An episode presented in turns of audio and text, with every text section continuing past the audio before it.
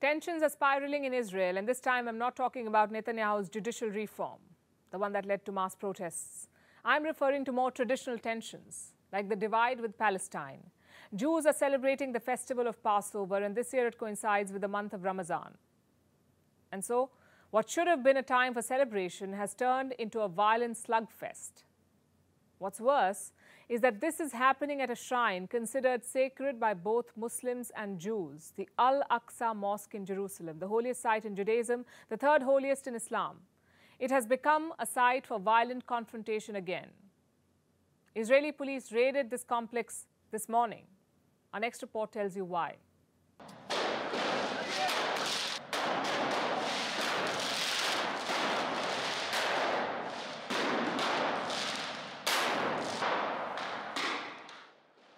This is what the Al Aqsa Mosque looked like this morning.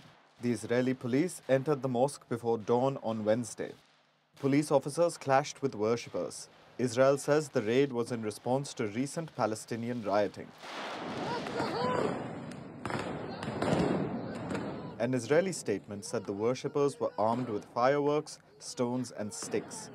As police officials raided the mosque, fireworks were used against them.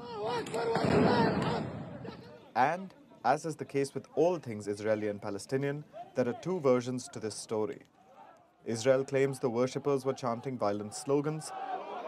They locked the doors of the mosque from inside and also set up fortifications and obstacles at the entrance.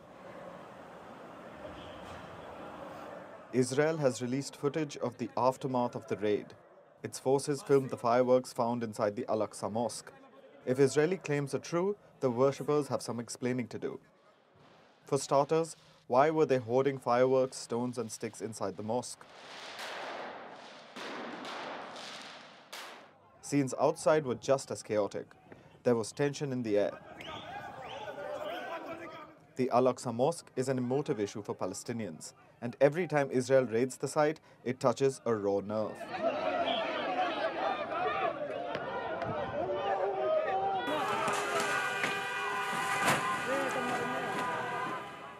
This is when an Israeli bus rammed into a Palestinian car. Palestinians gathered in support of the mosque and the worshippers inside it. They chanted slogans while Israeli forces set up barriers on the road. Now, the Palestinians have a different version of what happened. They say Israeli forces raided the mosque without cause and attacked innocent worshippers, leaving several injured. A Palestinian lawyer claims that Israel has detained over 500 Palestinians. Worshippers who were in the mosque when the raid occurred described what they saw. In the yard to the eastern part of the compound, the police were firing tear gas and stun grenades. It was a scene that I can't describe.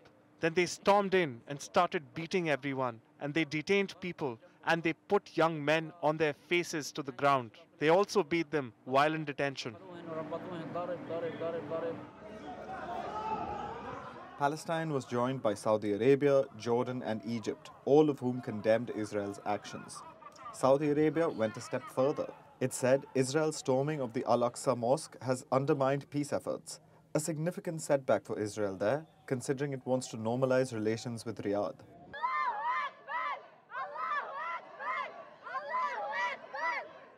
Some groups decided to take matters into their own hands. Palestinians in the West Bank reacted furiously, and Hamas, the militant organization that controls the Gaza Strip, launched rockets at Israel.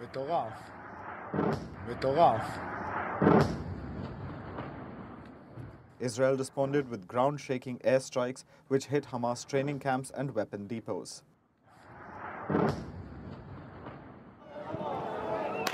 The Al Aqsa Mosque has seen several violent clashes over the years. In 2021, clashes at the mosque triggered a 10 day war between Israel and Hamas. For the Palestinians, the mosque is a sign of resistance, their culture, and nationhood. It's the third most sacred shrine in Islam, and Muslim worshippers aren't willing to share it. Al Aqsa Mosque, despite all what is going on, is purely for Muslims and cannot be shared. Everything that is going on and happening by force will never be legitimate.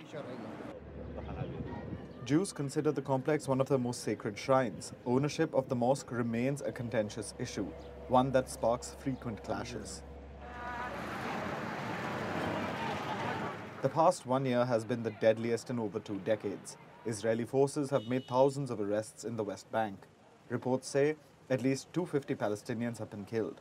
Meanwhile, attacks by Palestinians have killed more than 40 Israelis. The situation is volatile.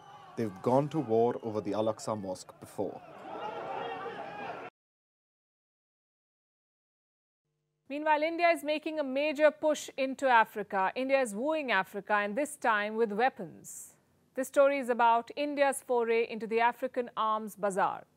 Last week, India invited the army chiefs of more than 30 African nations, 30, 30 nations. The idea was to pitch made in India defense equipment. African military leaders got a chance to inspect Indian helicopters, drones, and artillery.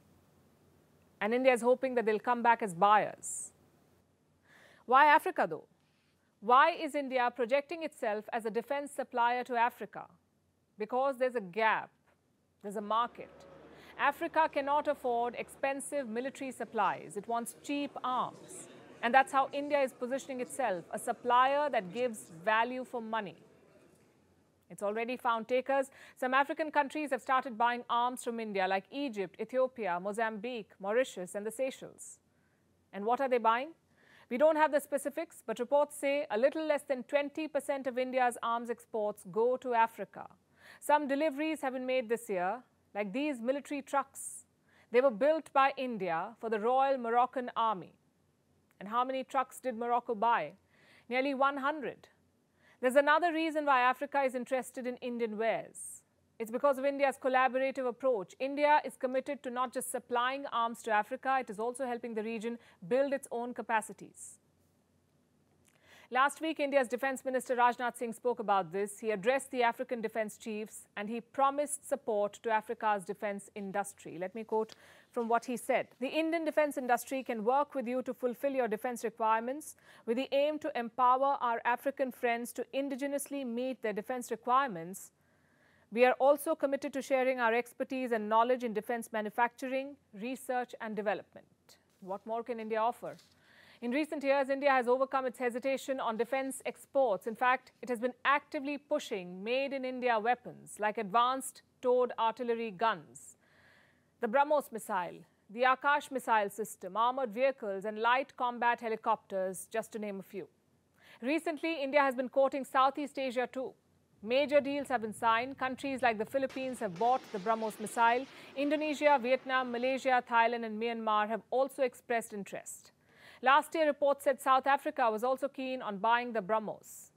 In 2022, South Africa organized the Africa Aerospace and Defense Expo. It happened in Cape Town. The makers of the BrahMos were present there. They'd set up a pavilion. So Indian defense equipment is generating a lot of interest in Africa. And this serves two purposes. Defense sales for India and deeper ties with Africa, including defense ties. In fact, military drills are being stepped up. In the month of March, India hosted a major joint exercise, the Africa India Field Training Exercise, or AFINDEX. It was a 10 day long exercise. Militaries of 24 African countries participated. And what did they focus on? Humanitarian mine assistance and United Nations peacekeeping operations. So India's influence in Africa is growing, although Russia still remains the dominant force in the region. Russia is the largest supplier of weapons to Africa. In sub-Saharan Africa, Russia has a 26% market share. But the war in Ukraine has distracted Russian defense contractors. They're prioritizing the Russian military, and for obvious reasons. Even deliveries to India from Russia are now running late. And this might force African militaries to look for alternatives. India is clearly at a vantage point, and this is yet another opportunity for Make in India in defense. And while Israel and Palestine continue to fight the old fight over land, the rest of the region is clearly moving on, specifically the oil rich Arab nations. They're resetting their politics and diversifying their economies. The Arab world has started to focus on sports. And the sports industry in this region is expected to grow by 8.7% by 2026. This is according to a new report from PwC. It says the sports sector is slowing down the world over, but West Asia will buck the global trend. Globally, the sector will grow by only 3.3% in the next three years. In West Asia, it may grow up to 9%. What explains this? Have people suddenly ditched fuel for football? The answer is yes, if not the people so much, at least the rulers have. They're looking at economic diversification because that's the only way forward. No matter how much oil the Gulf nations have, it is a finite resource. Eventually, even Saudi Arabia's oil wells will run dry. What happens then? That is the eventuality they're preparing for. To make sure their countries aren't left high and dry, the rulers are branching out their businesses. And driving this effort is the oil money. They have a lot of it at the moment. So they're building alternatives, investing in new industries, everything from services to IT to sports. Tonight we'll talk about sports, starting with football. Last year, Qatar became the first West Asian nation to host the World Cup. About one and a half million fans flocked to the country, 1.5 million. Now, this is a nation with a population of just 2.7 million.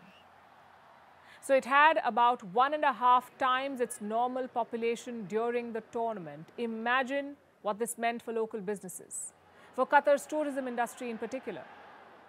The knock on effects of sports to tourism are huge. And that's one of the reasons why Gulf nations are investing so heavily. They're also trying to attract global talent. One of the most prominent examples is Portuguese legend Cristiano Ronaldo. He currently plays for the Saudi Arabian Football League team Al Nassr. Now, don't expect Ronaldo's international fans to fly into Riyadh to catch him every week, but you can bet that Saudi nationals are filling the team stadium like never before. It also sets the stage for an expansion of Saudi's local football scene. On the international stage, Gulf nations have been buying football clubs for decades Manchester City and Newcastle in the English Premier League, Paris Saint Germain in France. These are some of the most famous examples of Gulf owned clubs and this ownership helps them develop local leagues. The effort is not limited to football, though. Off road driving events like the Dakar Rally are taking place in Saudi Arabia now. The UAE hosts the Dubai Racing World Cup, which is a premier horse racing tournament. And of course, another major sport for the region is Formula One. For over a decade, the Gulf has hosted F1 races. This year's season is already underway. Races in Bahrain and Saudi Arabia have concluded. They drew in a lot of tourists, which is partially why these countries are part of the F1 circuit. Sample this. Sports tourism gives a 30% boost to the hospitality sector. Plus, they're able to attract related businesses and industries. Case in point, Bell Racing Helmets. They've built a 60,000 square meter production facility next to the Bahrain International Circuit. This company is the world's leading manufacturer of safety helmets. Then we have a company in Abu Dhabi, an artificial intelligence company that has partnered with the Mercedes F1 team. The Emirati company is called G42. It will provide Mercedes with data driven insights and Saudi Arabia does not want to stop here. It wants Formula One teams to move their headquarters to the kingdom. It wants the teams to manufacture cars and train drivers on Saudi soil. Again, think of how that could boost Saudi Arabia's sports industry. Is it any wonder then that the sports sector in West Asia is thriving despite the pandemic, despite the harsh weather conditions, despite human rights concerns from the West? The Gulf sporting sector looks unlikely to slow down.